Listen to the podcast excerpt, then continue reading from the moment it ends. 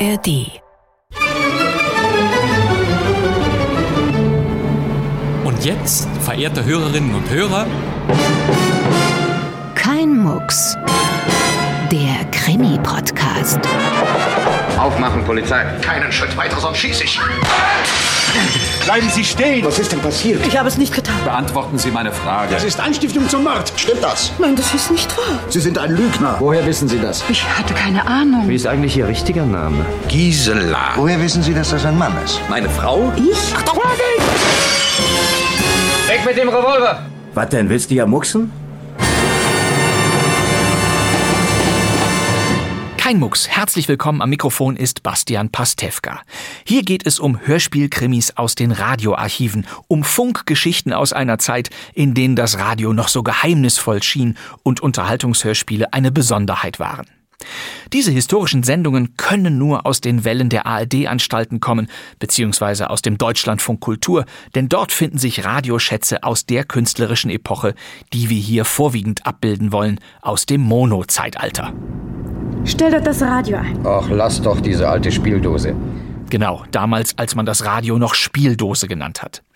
Wir haben jetzt einen ganz besonderen Krimi für Sie, da lohnt sich das Einschalten, und der kommt von dieser Welle. Radio DDR, erstes und zweites Programm.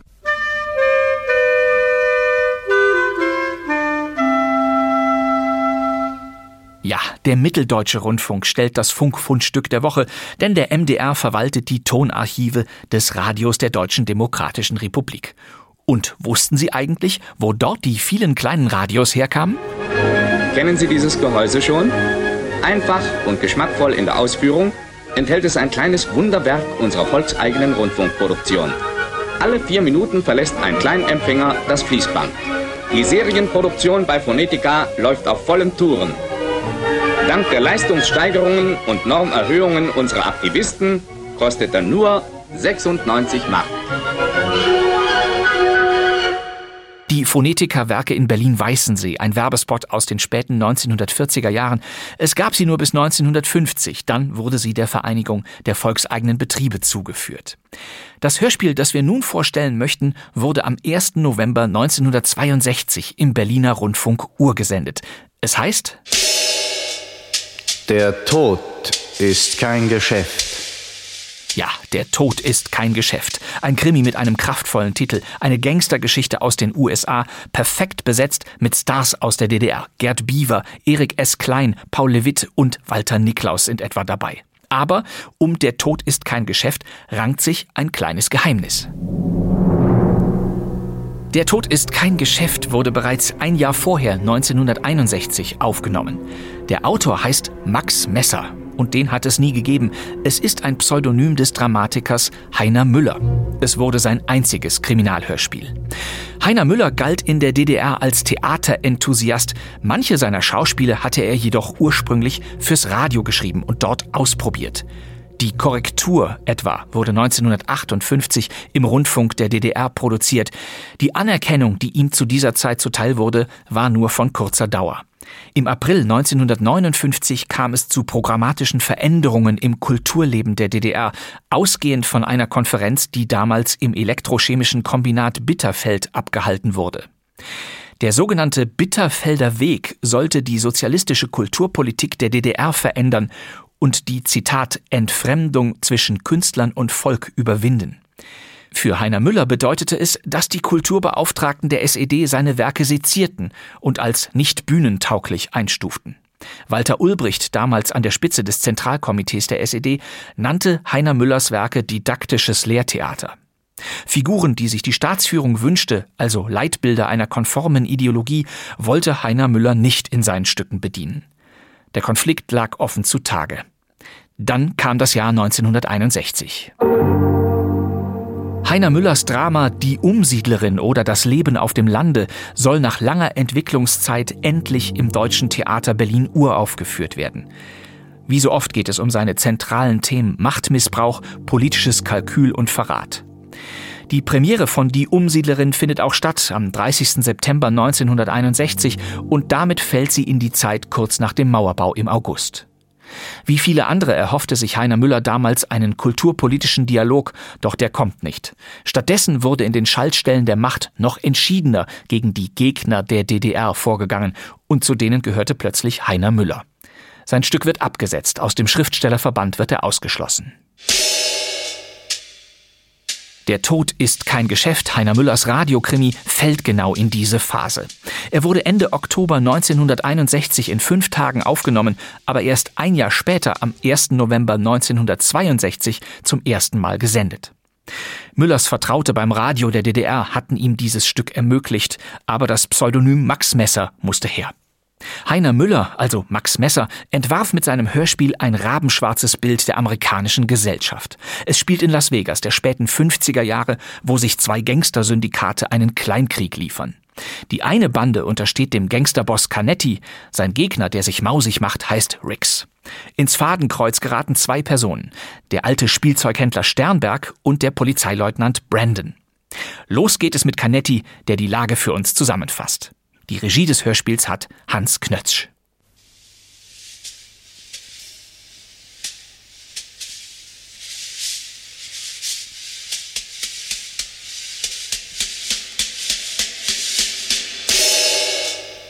Der Tod ist kein Geschäft.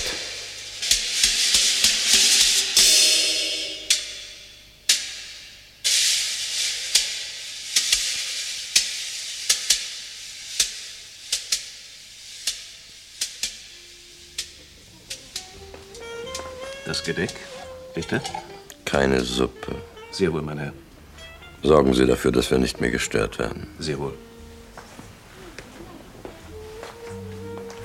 Die Zentrale hat beschlossen, dass du die Filiale in Las Vegas übernimmst. Was ist mit Rieger? Um Rieger kümmern wir uns. Du brauchst dich nur auf seinen Stuhl zu setzen. Seine Beisetzung findet morgen Nachmittag statt. Auf dem katholischen Friedhof in Las Vegas. Du musst dich erkundigen, wann. Es wäre gut, wenn du dich da sehen lassen würdest. Den Palmwedel liefert das Blumenhaus Daisy. Ich dachte an äh, weiße Lilien. Du wohnst im Savannah, bis die Mordkommission Riegers Villa freigibt. Die Untersuchung wird in drei Tagen abgeschlossen sein. Der Polizeichef von Las Vegas wird sich an unsere Abmachung halten. Er weiß, auf welcher Seite sein Toast gebuttert ist. Das Ermittlungsergebnis ist Selbstmord, klar? Wie spät ist es? Elf. In einer Stunde ist Rieger tot. Hm. Exzellent. Der Hummer? Hm. Hat es Differenzen gegeben mit Rieger? Es hat da eine kleine Differenz gegeben. Zu deiner Information. Das Syndikat legt keinen Wert auf weitere Differenzen zwischen der Zentrale in Chicago und der Filiale in Las Vegas. Konntet ihr die Rechnung nicht auf eine weniger heiße Tour begleichen? Die kleine Differenz beträgt 500.000 Dollar. Unterschlagung. Vertrauensbruch. Hm? Ich rede nicht davon, dass er Bloomfield an Rix verkauft hat. Bloomfield? Ja. Den Jazzsänger. Der Mann hat Gold in der Kehle. Eine Goldgrube für uns. Wer ist Rix? Ein neuer Mann in Las Vegas. Kleiner Gangster, der sich mausig macht. Er hat vor einem Monat eine Nachtbar aufgemacht am Stadtrand. Muss irgendeinen Senator gekauft haben, wir wissen noch nicht welchen.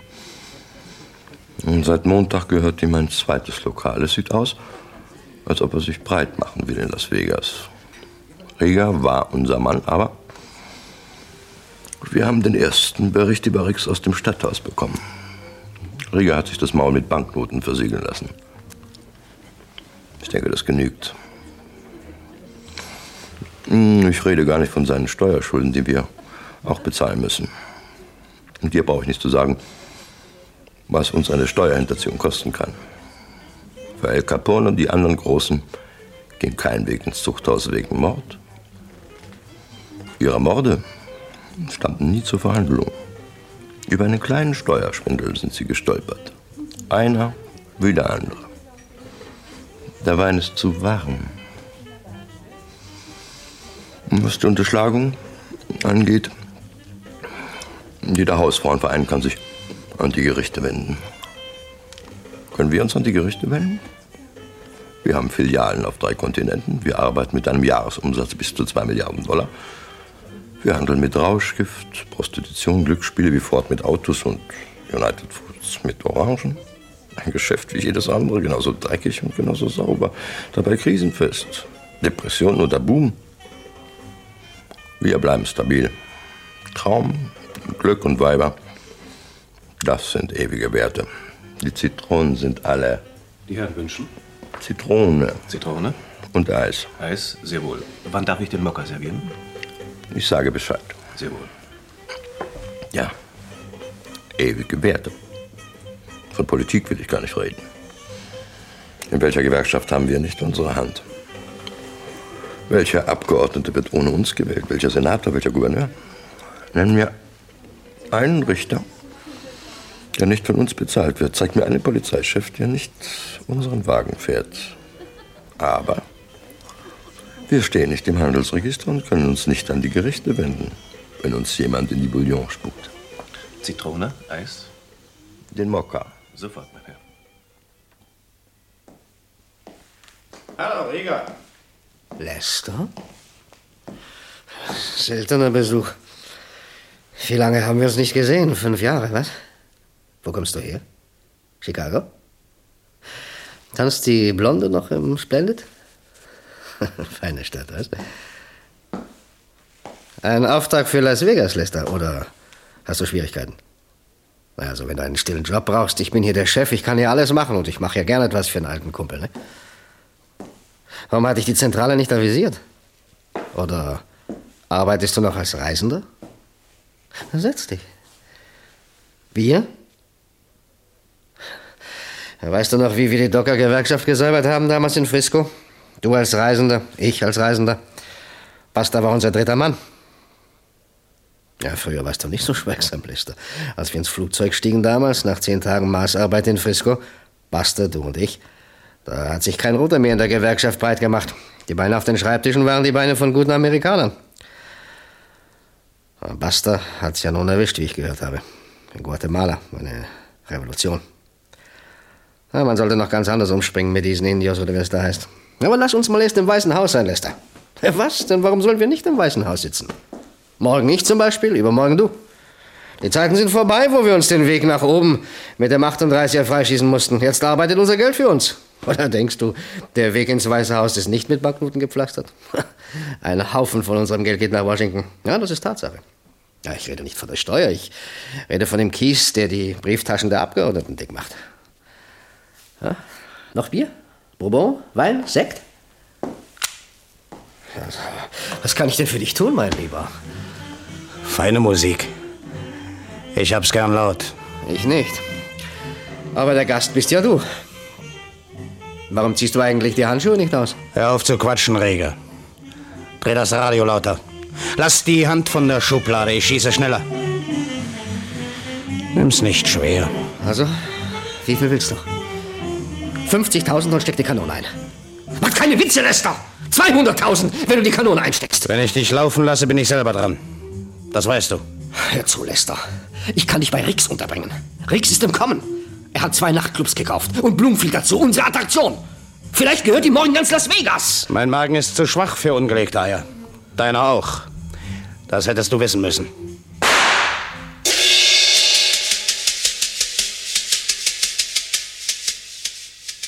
Wer hat ihn aus der Gosse gefischt, diesen Rieger? Ein kleiner, dreckiger Ausschmeißer in einem kleinen, dreckigen Tingeltangel. Wir. Er hatte Qualitäten. Er wäre in der Gosse verreckt mit seinen Qualitäten. Ohne uns hätte er nie in seinem Leben einen Kreisler von innen gesehen. Und kein Zehn-Zimmer-Apartment. Er hatte seine Prozente bekommen. Faire Prozente. Er hatte alles, was er wollte, seit er der Mann des Syndikats in Las Vegas war. Musste er uns in die Taschen greifen? Ich will nichts mehr davon hören, Spider. Wir haben ihn bezahlt für seine Arbeit. Wir bezahlen ihn für seinen Verrat. Leben oder leben lassen. Hier ist deine Flugkarte. Vergiss die Beisetzung nicht. Ich hoffe, es gibt keine Schwierigkeiten. Ich hab's nicht gern, wenn mich die Polizei vom Flugplatz abholt. Ich sehe mir eine Stadt lieber ohne Führung an. Es gibt keine Schwierigkeiten. Der Mokka, bitte. Danke. 12 Uhr. Rieger ist tot. Schade um ihn. Felix Rieger. Ich war sein Partner, als er zum ersten Mal für uns gearbeitet hat. Das war in Denver in der guten alten Zeit. Ach, die Sache mit dem Panzerauto. Ja, die Sache mit dem Panzerauto. Ich war der Milchfahrer, der den Verkehrsunfall gebaut hat. Ich habe das Panzerauto angefahren und Rieger hat den Verkehr gestoppt. Rieger war der Polizist. Er machte sich gut als Polizist. Er hat einen guten Polizisten abgegeben. Also vergiss die Beisetzung nicht. Guten Flug. Halt. Einen Augenblick noch, Spider. Das Wichtigste. Du musst mit Blumfield reden, gleich nach der Beisetzung. Versuche ihn zurückzukaufen. Geld spielt keine Rolle. Und vergiss nicht, ihm die Alternative klar zu machen, wenn er nicht für uns singt.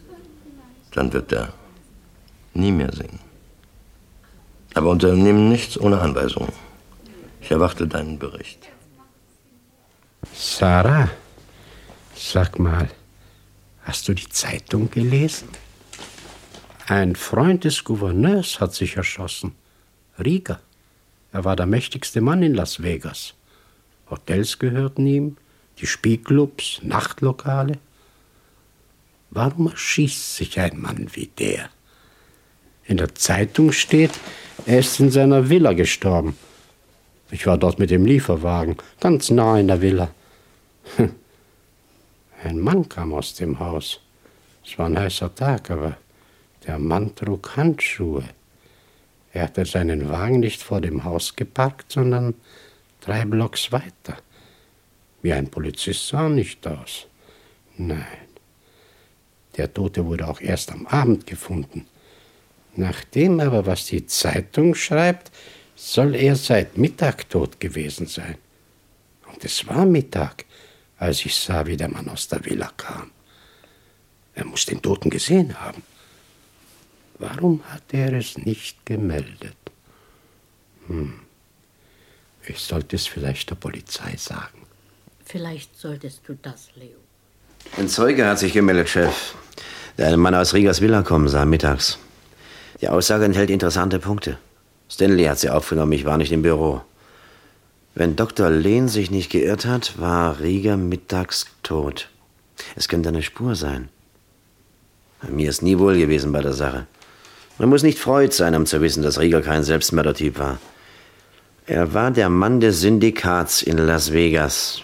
Es wäre nicht das erste Mal, dass die Zentrale einen unbequemen Mitarbeiter beseitigt hat.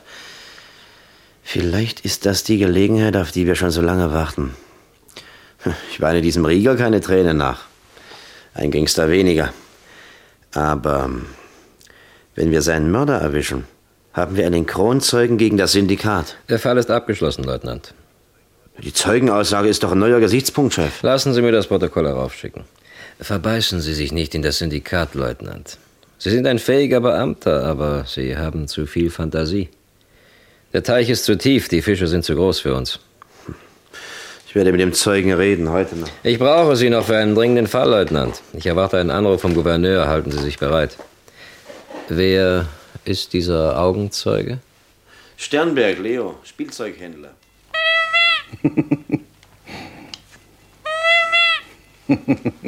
Was kostet die Puppe, Mister? 85 Cent, mein Herr. Wir kriegen die Puppen billiger, was, Mac? Hier ist ein Dollar, Mister. Ich schenke Ihnen den Rest. Kaufen Sie eine neue Nase dafür. Mein Herr, Sie bekommen 15 Cent zurück. Er ist ehrlich, Mac. Leo Sternberg ist ehrlich. Ein ehrlicher Jude. Wenn Sie Unterhaltung suchen, nebenan ist eine Bar. Im Übrigen muss ich den Laden schließen. Es ist Zeit.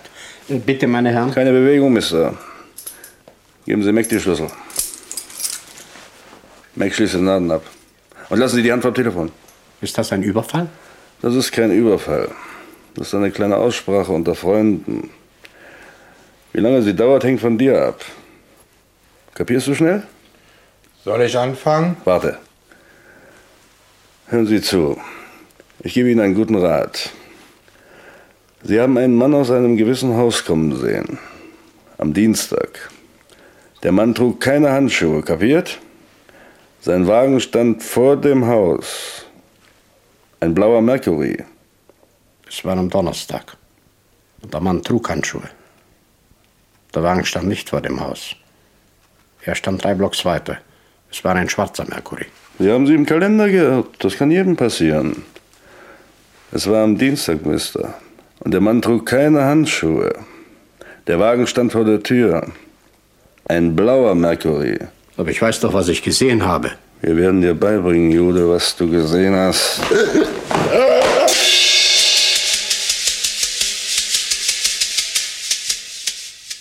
Herr Leo Sternberg? Ja, ganz recht. Detektivleutnant Brandon. Hier ist meine Legitimation. Danke. Ich komme wegen Ihrer Aussage. Sie sind der einzige Zeuge, der zu dieser Sache etwas Wesentliches zu berichten hatte. Ihre Aussage wirft möglicherweise ein neues Licht auf den Fall und rechtfertigt eine Wiederaufnahme der Untersuchung. Ich möchte, dass Sie, wenn überhaupt möglich, einige Punkte präzisieren. Können Sie den Mann beschreiben, den Sie Donnerstagmittag aus Rigas Villa kommen sahen? Sie haben angegeben, dass er Handschuhe trug. Das fiel Ihnen auf. Sind Sie ganz sicher, dass er die Handschuhe nicht erst vor dem Haus anzog? Glauben Sie, dass Sie ihn wiedererkennen würden? Und können Sie über den schwarzen Mercury nähere Angaben machen?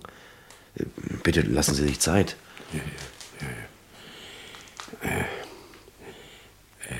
Leutnant, ich möchte meine Aussagen widerrufen.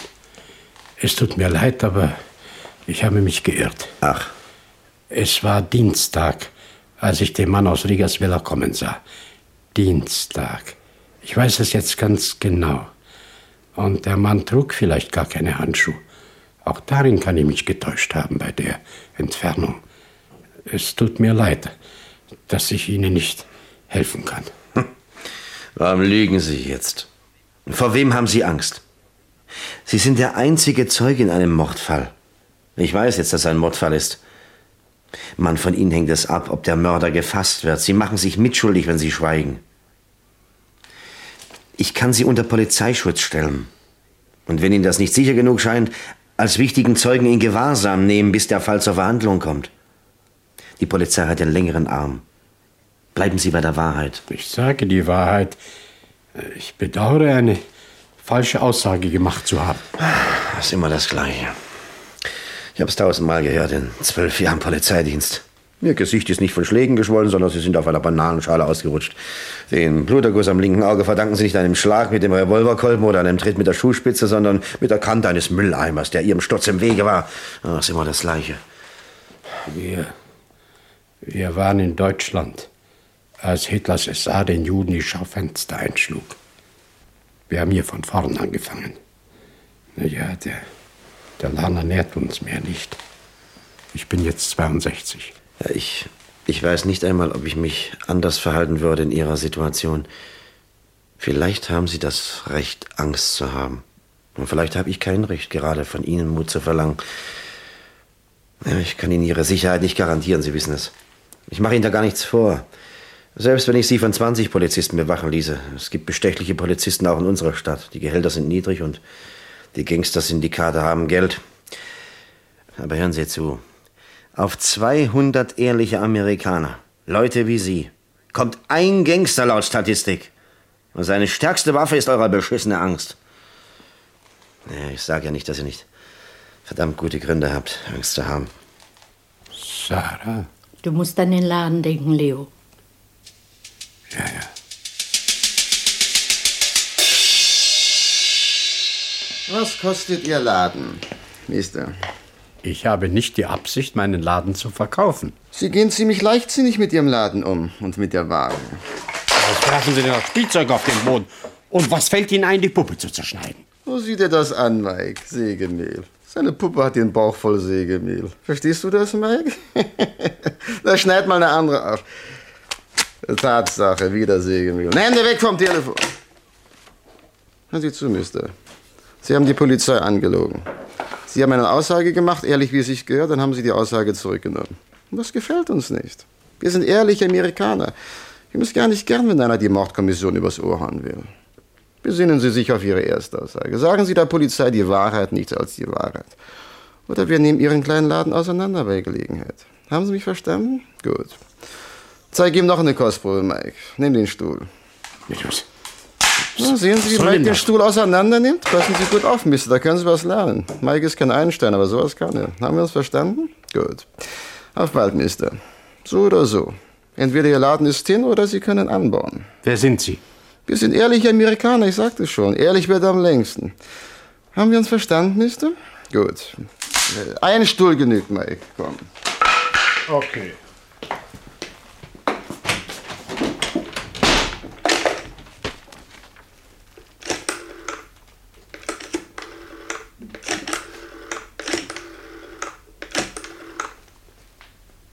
Bitte die Mordkommission.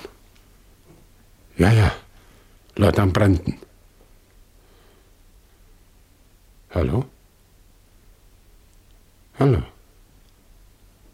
Ja? Hier Leo Sternberg. Ich möchte Ihnen sagen, Leutnant, dass ich zu meiner ersten Aussage stehe.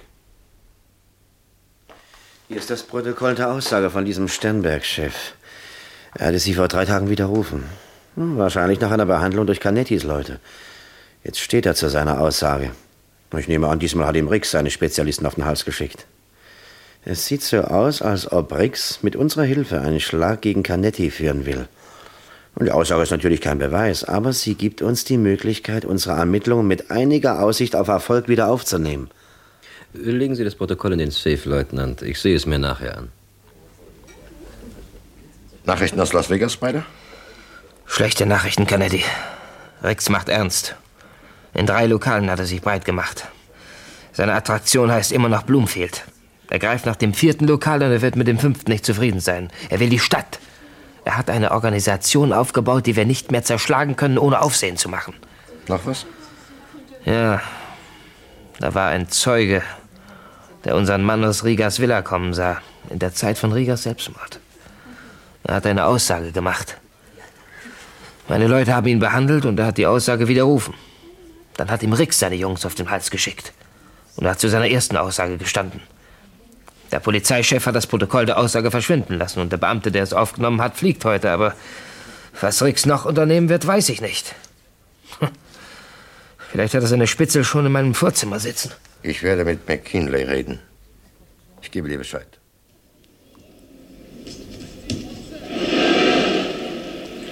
Mr. Canetti, Sir. Lassen Sie ihn herein, Miles. Mr. Canetti? Guter Kampf? Ja, bei uns ist gut. Nachrichten aus Las Vegas. Plumfield tritt nach wie vor im Chanois auf. Neuerdings auch in anderen Lokalen, die sich Rex, dieser Schwein. Sie sind vulgär. Spider hat auftragsgemäß mit Blumfield verhandelt. Hat ihm Geld geboten, viel Geld. Mehr, als wir je für Blumfeld auszugeben bereit waren. Hat gedroht, das Übliche, aber kein Resultat. Es wird nichts anderes übrig bleiben. Ein Unfall. Ein Unfall. Wie Sie wünschen. Ich erwarte Ihren Bericht. Myers, Sir? begleiten Sie den Herrn hinaus.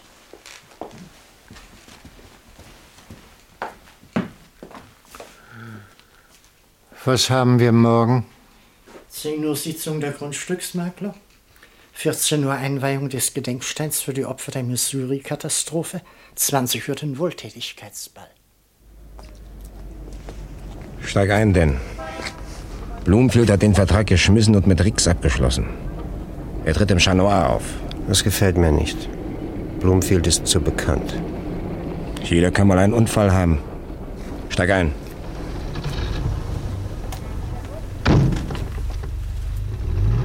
Das gefällt mir nicht, David.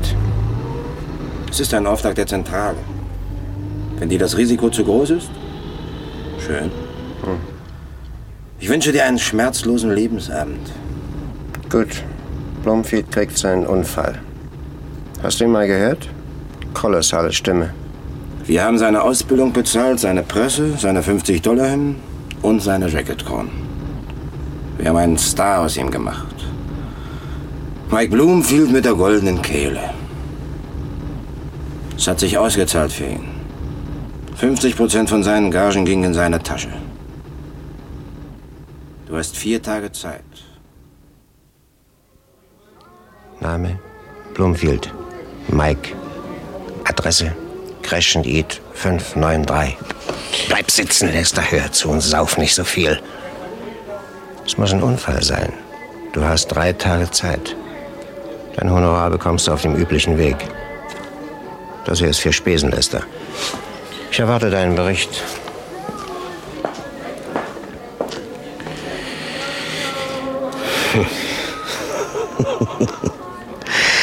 Fünftausend Dollar, Lester. Warum starrst du in dein Bierglas wie ein Verurteilter vom letzten Frühstück? 5000 blanke Dollar. Warum frisst du deinen Hut nicht auf vor Begeisterung? Noch so ein Auftrag und die Farm in Nevada gehört dir. Hast du nicht von einer Farm geträumt in Nevada oder sonst wo? Seit du zum ersten Mal eine Kuh auf der Weide gesehen hast und geschlafen in Weizenfeldern, satt unter der Sonne. Der Traum von den eigenen Rinderherden, als du in den Schlachthöfen gearbeitet hast, Fleischpacker am Fließband. Der Traum von den dampfenden Schüsseln auf dem eigenen Tisch in der Wärme vom eigenen Kamin, als du quer durch die Staaten getrennt bist auf Arbeitssuche und am Viehwaggon bei Frost. Polizei auf jedem Bahnhof. Der Traum von der eigenen Familie. Eine Frau, ein Kind. Als du Trumans guter Junge warst in den Bergen von Korea. In Zivil war alles wie vorher. Die zwei Orden nicht gerechnet und die Splitter in der Lunge nicht. Ein Stück Fleisch auf dem Arbeitsmarkt, das auf den Namen Lester hört. Aber der Name Lester wird nicht aufgerufen. Immer im Trab nach der Arbeit und immer zehn Längen voraus die Automation.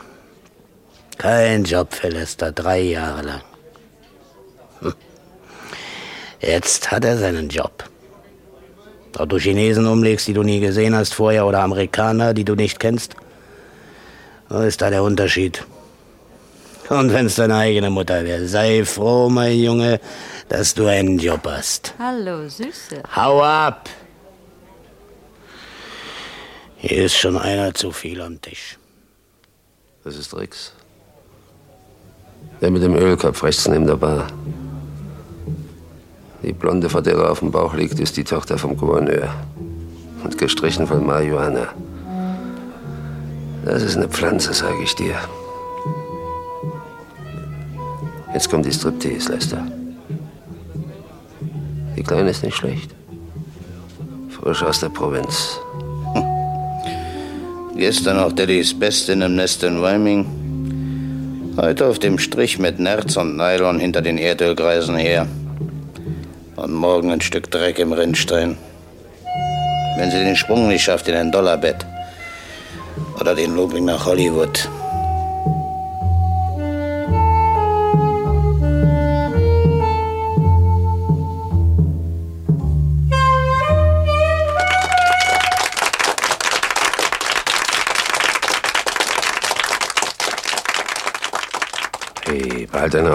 Lester.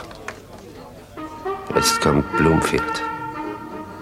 Mike Bloomfield mit der goldenen Kehle. Sieh dir genau an, damit du nicht den Falschen umlegst. Wir haben Ärger genug in der letzten Zeit. Hey, wo willst du hin? Ich habe ihn gesehen. Er ist eigentlich pietätlos. Ist sein letzter Auftritt. Sein Schwanengesang.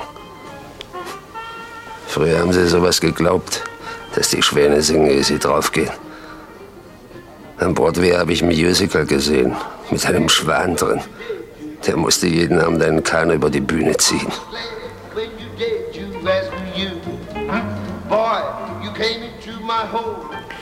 Gute Stimme. Ich muss Sie bitten, mir Ihre Dienstmarke und Ihre Legitimation auszuhändigen, Brandon. Ich habe gern mit Ihnen zusammengearbeitet. Dienstlich liegt nichts gegen Sie vor, das möchte ich betonen. Aber die Stadtverwaltung besteht auf der politischen Sauberkeit des Polizeiapparats. So gern ich Sie behalten möchte, mir sind die Hände gebunden. Ich habe mich doch nie um Politik gekümmert, Chef, das wissen Sie doch. Der Stadtverwaltung liegt Material vor. Es ist vertraulich.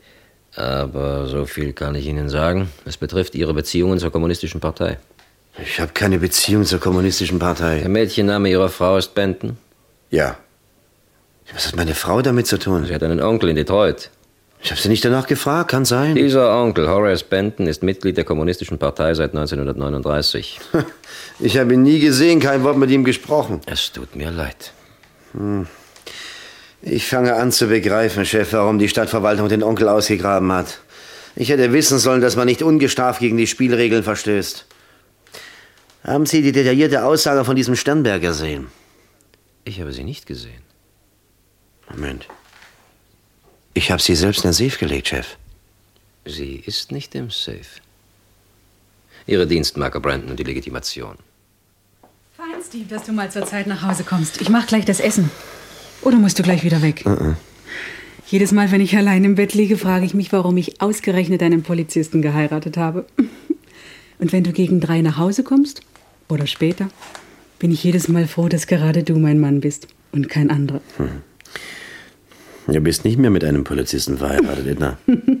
Willst du dich scheiden lassen, Steve? Edna. Jetzt kann ich dir das erzählen. Ich hatte einen Selbstmordfall zu bearbeiten. Ein Gangster hatte sich erschossen. Also sah es jedenfalls aus. Aber jetzt weiß ich, dass es ein Mordfall war. Es kam ein Mann zu mir, der was gesehen hatte. Ich habe seine Aussage zu Protokoll genommen. Am Tag drauf hat er sie widerrufen. Zwei Tage danach ruft er mich an und sagt mir, dass er zu seiner ersten Aussage steht. Und dann ist das Protokoll verschwunden. Aus dem Safe des Chefs.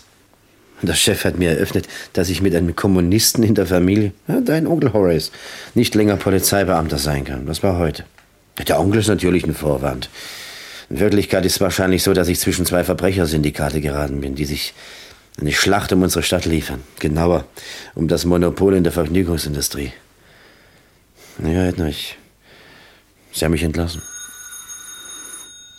Ich schau schon nach. Wir hätten gern mit Ihrem Mann gesprochen. Rix will mit Ihnen reden, Brandon. Wir haben einen Wagen unten. Ziehen Sie sich was an und kommen Sie mit. Hm.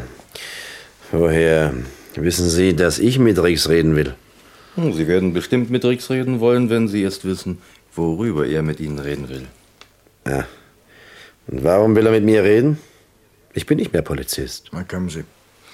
Ihre Zahnbürste können Sie hier lassen. Keine Sorge, Mrs. Wir bringen Ihren Mann heil zurück. Es wird nicht lange dauern.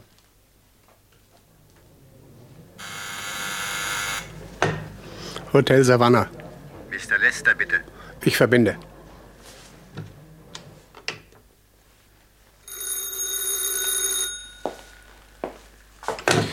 Hier, Lester.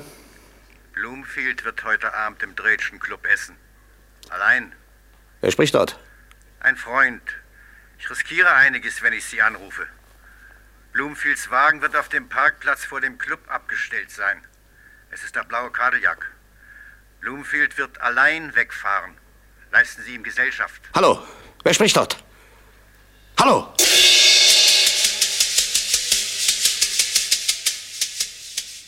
Nehmen Sie Platz, Brandon. Zigarre ist extra Sorte. Speziell für mich angefertigt. Tja, es handelt sich um unseren gemeinsamen Freund, um Riegers Mörder. Sind Sie an dem Fall noch interessiert? Es war Selbstmord. Es gibt keinen Mörder. Hm. Sie sind entlassen worden, weil es keinen gibt. Kein Mensch im Stadthaus hätte sich für Ihren Onkel interessiert, wenn Sie sich nicht für Riegers Mörder interessiert hätten. Vor mir brauchen Sie sich doch nicht umzustellen, Brandon. Ich schlage Ihnen ein Geschäft vor. Sie bekommen den Mörder, wir machen einen Kronzeugen gegen sein Syndikat aus ihm, dann habe ich die Kontrolle über den Vergnügungsbetrieb in Las Vegas. Und Sie haben eine saubere Stadt. Sauber? Wovon? Von Cannettys Gangstern.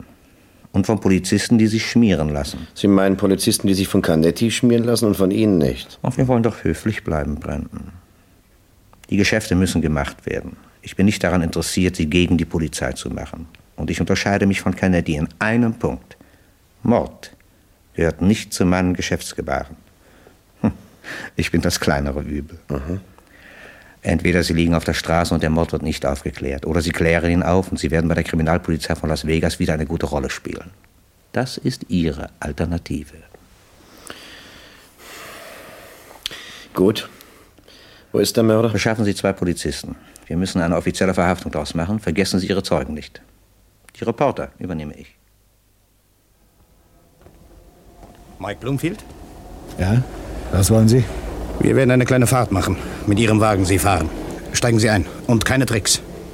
Etwa bei Rot über die Kreuzung, damit die Polizei sich für den Wagen interessiert. Was wir Ihnen zu sagen haben, geht die Polizei nicht an.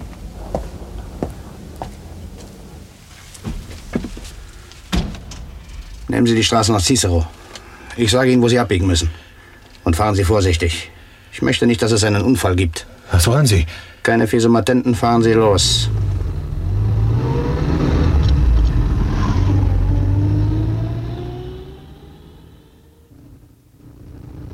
Halten Sie hier. Das ist die Stelle, an der Sie Ihren Unfall haben werden. Regen Sie sich nicht auf, ich werde es kurz machen, ich bin kein Stümper. Ich kann Ihnen Geld geben. Ich habe Geld. Hier. Behalten Sie Ihr Geld. Und nehmen Sie es nicht persönlich. Ich habe nichts gegen Sie. Ich mache nur meine Arbeit. Jeder macht seine Arbeit. Ihr Schweine. Jede Gage habe ich mit euch geteilt.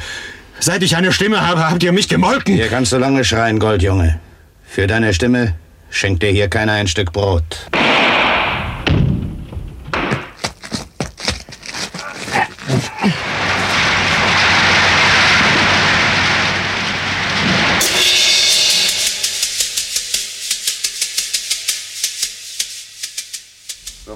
Polizei, hier haben Sie Ihren Mörder. Tja, leider kommen wir zu spät, um seine zweite Bluttat zu verhindern. 200 Meter tiefer in der kleinen Schlucht brennt sein zweites Opfer Bloomfield. In seinem eigenen Krematorium Michael Cardiac. Damit habe ich nicht gerechnet, Brandon. Tut mir leid. Die Herren von der Presse haben ihre Sensation. Und du, Lester, brauchst nicht zu Fuß nach Las Vegas zu gehen. Du wirst auf Staatskosten gefahren. Ist das der Mann, den Sie aus Riegers Villa kommen sahen, Sternberg? Ja, das ist der Mann. Lester, ich verachte Sie unter dem Verdacht des vorsätzlichen Mordes. Ich mache Sie darauf aufmerksam, dass jede Ihrer Aussagen gegen Sie verwendet werden kann. Das gibt Schlagzeilen. Briefe von der Morning Post wird sich die Glatze raufen, dass er nicht dabei war. Mach die Kamera fertig, bauen. Ja, ja, mach die Kameras fertig. Macht ein schönes Bild von dem Idioten Lester, der dem schlauen Rix in die Falle gegangen ist. Ein Bild, das die Väter ihren Jungen zeigen können, wenn sie ihnen zeigen wollen, wie ein Idiot aussieht. Und macht eine Großaufnahme von Rix, meinem sauberen Freund, der mir den Tipp gegeben hat. Es sieht tatsächlich so aus, Rix, als hätten Sie den Mord an Blumfeld arrangiert. Ich würde mit solchen Äußerungen sehr vorsichtig sein, Brandon.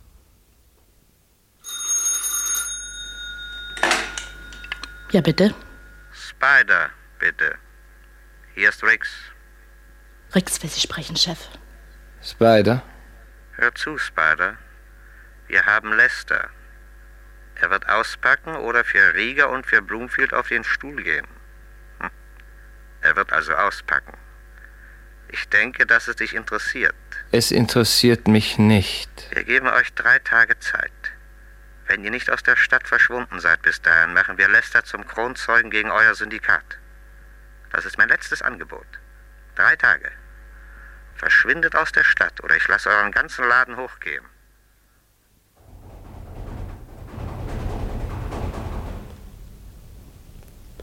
Ein neuer. Es sind immer die Neuen. Ja, der wird auch noch ruhig. Es ist Nummer 19. Er soll diesen Bloomfield umgelegt haben. Den Sänger, Den. der hatte Kies. Zu viel Kies ist ungesund. Er ist dran gestorben. Ich sage immer, lieber reich gelebt als arm gestorben. Joe Lester zum Verhör. Die Nummer 19. Ich komme mit.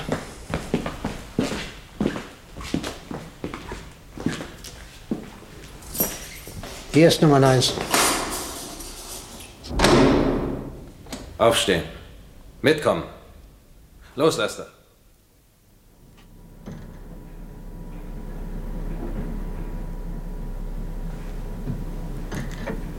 Zwölfter Stock.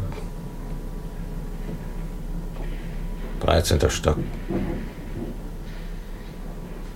Steig aus, Lester.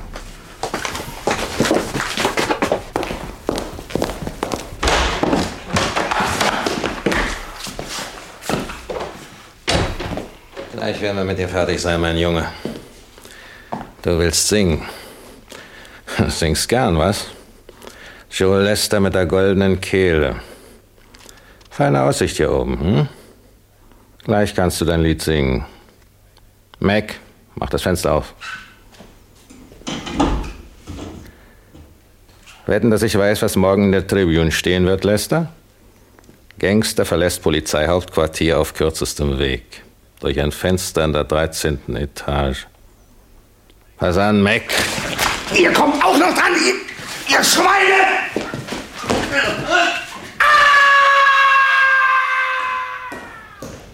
Nummer 19 zum Verhör. Lester? Der ist doch schon abgeholt worden. Von wem? Sie waren ein guter Polizeibeamter, Brandon. Ich habe Ihrer Entlassung ungern zugestimmt.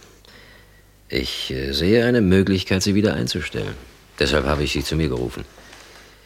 Wären Sie bereit, eine Erklärung zu unterschreiben, dass Sie bis zum heutigen Datum in keinerlei Verbindung mit diesem anstößigen Onkel Ihrer Frau gestanden haben und auch fernerhin nicht beabsichtigen, Kontakt mit dieser Person aufzunehmen? Natürlich, das kann ich unterschreiben. Unterschreiben Sie. Ich habe einen Auftrag für Sie, Leutnant Brandon. Sie wissen, dass Rix in den Bloomfield-Mord verwickelt ist. Beihilfe, wenn nicht mehr. Er will die Kontrolle über den gesamten Vergnügungsbetrieb in Las Vegas. Dafür ist ihm jedes Mittel recht. Das kann uns als Polizei nicht recht sein. Wir müssen die Stadt sauber halten. Aber wem sage ich das? Im Übrigen muss ich Ihnen recht geben. Mir erscheint Ihr Verdacht im Fall Rieger durchaus nicht mehr abwegig. Es spricht in der Tat viel für Mord.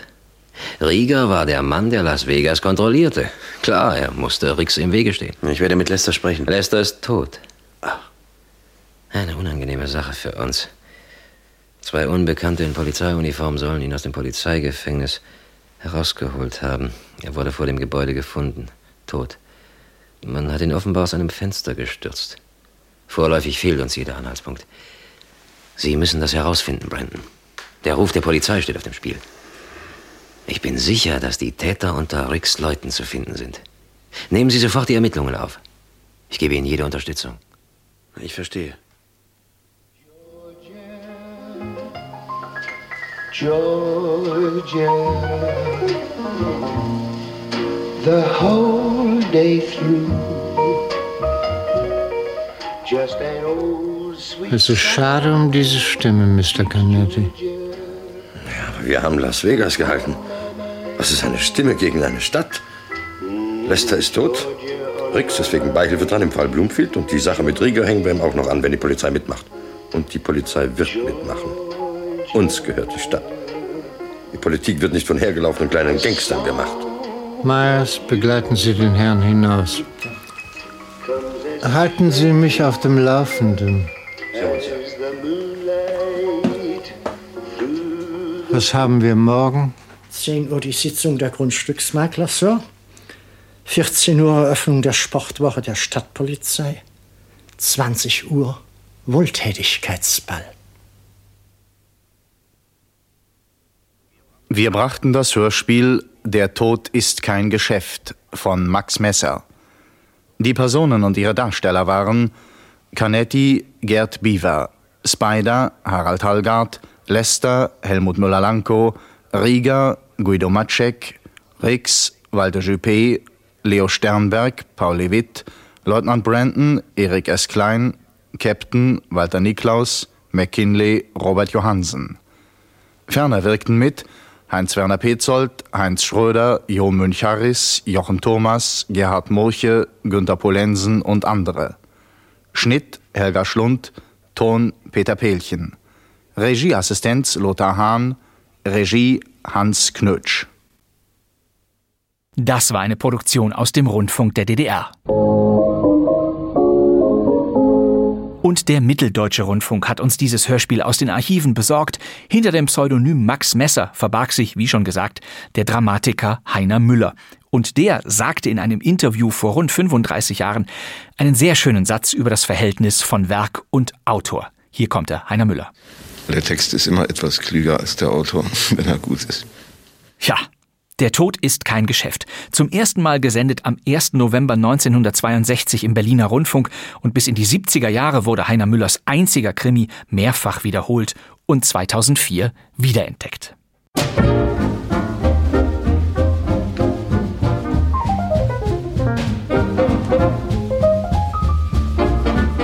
Das war kein Mucks der Krimi-Podcast mit Fundstücken aus den Funkhäusern und verblüffenden Zusatzinformationen. Meine Damen und Herren, versäumen Sie nicht, das nächste Mal Ihr Radio anzustellen. Ja, denn kein Mucks ist eine Gemeinschaftsproduktion aller ARD-Hörspielabteilungen und der des Deutschlandfunk Kultur. Wir wünschen Ihnen, dass Sie recht bald mal wieder an den Apparat kommen. Bis dahin, auf Wiederhören.